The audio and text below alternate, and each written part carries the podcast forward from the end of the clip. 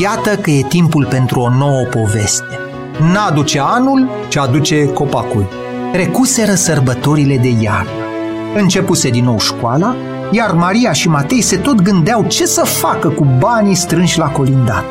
Pusese un an bun de tot, bunica îi învățase câteva colinde vechi, tare frumoase, iar oamenii colindați de ei, încântați de cântecele sfinte din bătrâni și de entuziasmul lor, îi răsplătiseră cu o mulțime de bani. Știi ceva, Maria?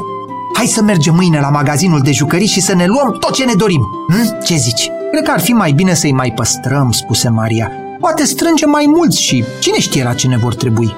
De ce să ne grăbim să-i cheltuim? Avem jucării destule. Moș Crăciun a fost așa darnic. Un copil nu are niciodată destule jucării, spuse serios Matei pe un ton grav de ziceai că cita dintr-o lege foarte importantă. Nu au ajuns la niciun rezultat. Dar nu intraseră zilele în sac.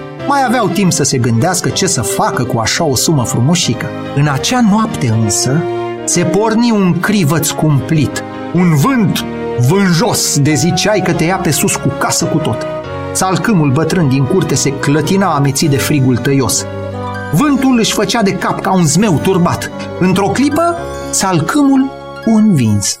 Opacul pârâi de la jumate și se propti binișor taman pe streașina casei. Când ieșirea afară dimineața, ce să vezi? Colțul acoperișului cedase sub greutatea copacului.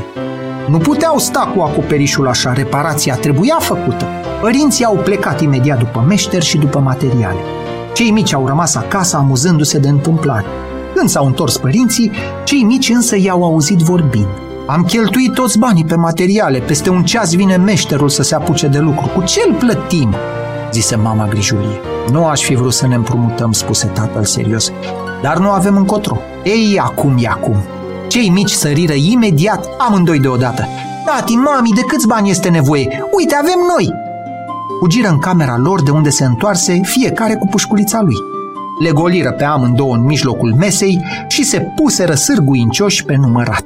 Le-a luat ceva timp, căci erau bagnote mici și mărunțiși, dar icupic se face mare. Iar la sfârșit, părinții au văzut că banii ajungeau, ba chiar mai rămâneau și pentru câteva portocale și vreo două acadele, pe care cei mici chiar le meritau din plin. Dragilor, le spuse mama luându-i cu drag în brațe, ați strâns bani albi pentru zile negre. Cum adică se mirară cei mici? Așa că tatăl le explică cu răbdare. Un proverb, zise el, te învață mai mult decât o carte întreagă.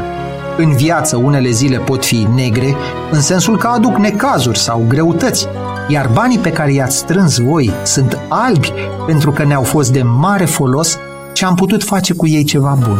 Ei, a doua zi, acoperișul era reparat, iar salcâmul bătrân aștepta cu minte jos în zăpadă să fie tăiat și pregătit pentru focul din sobe. Cei mici râdeau tăvălindu-se prin zăpadă, iar mama își făcea de lucru pregătind niște plăcini. Vorba aceea, totul e bine când se termină cu bine.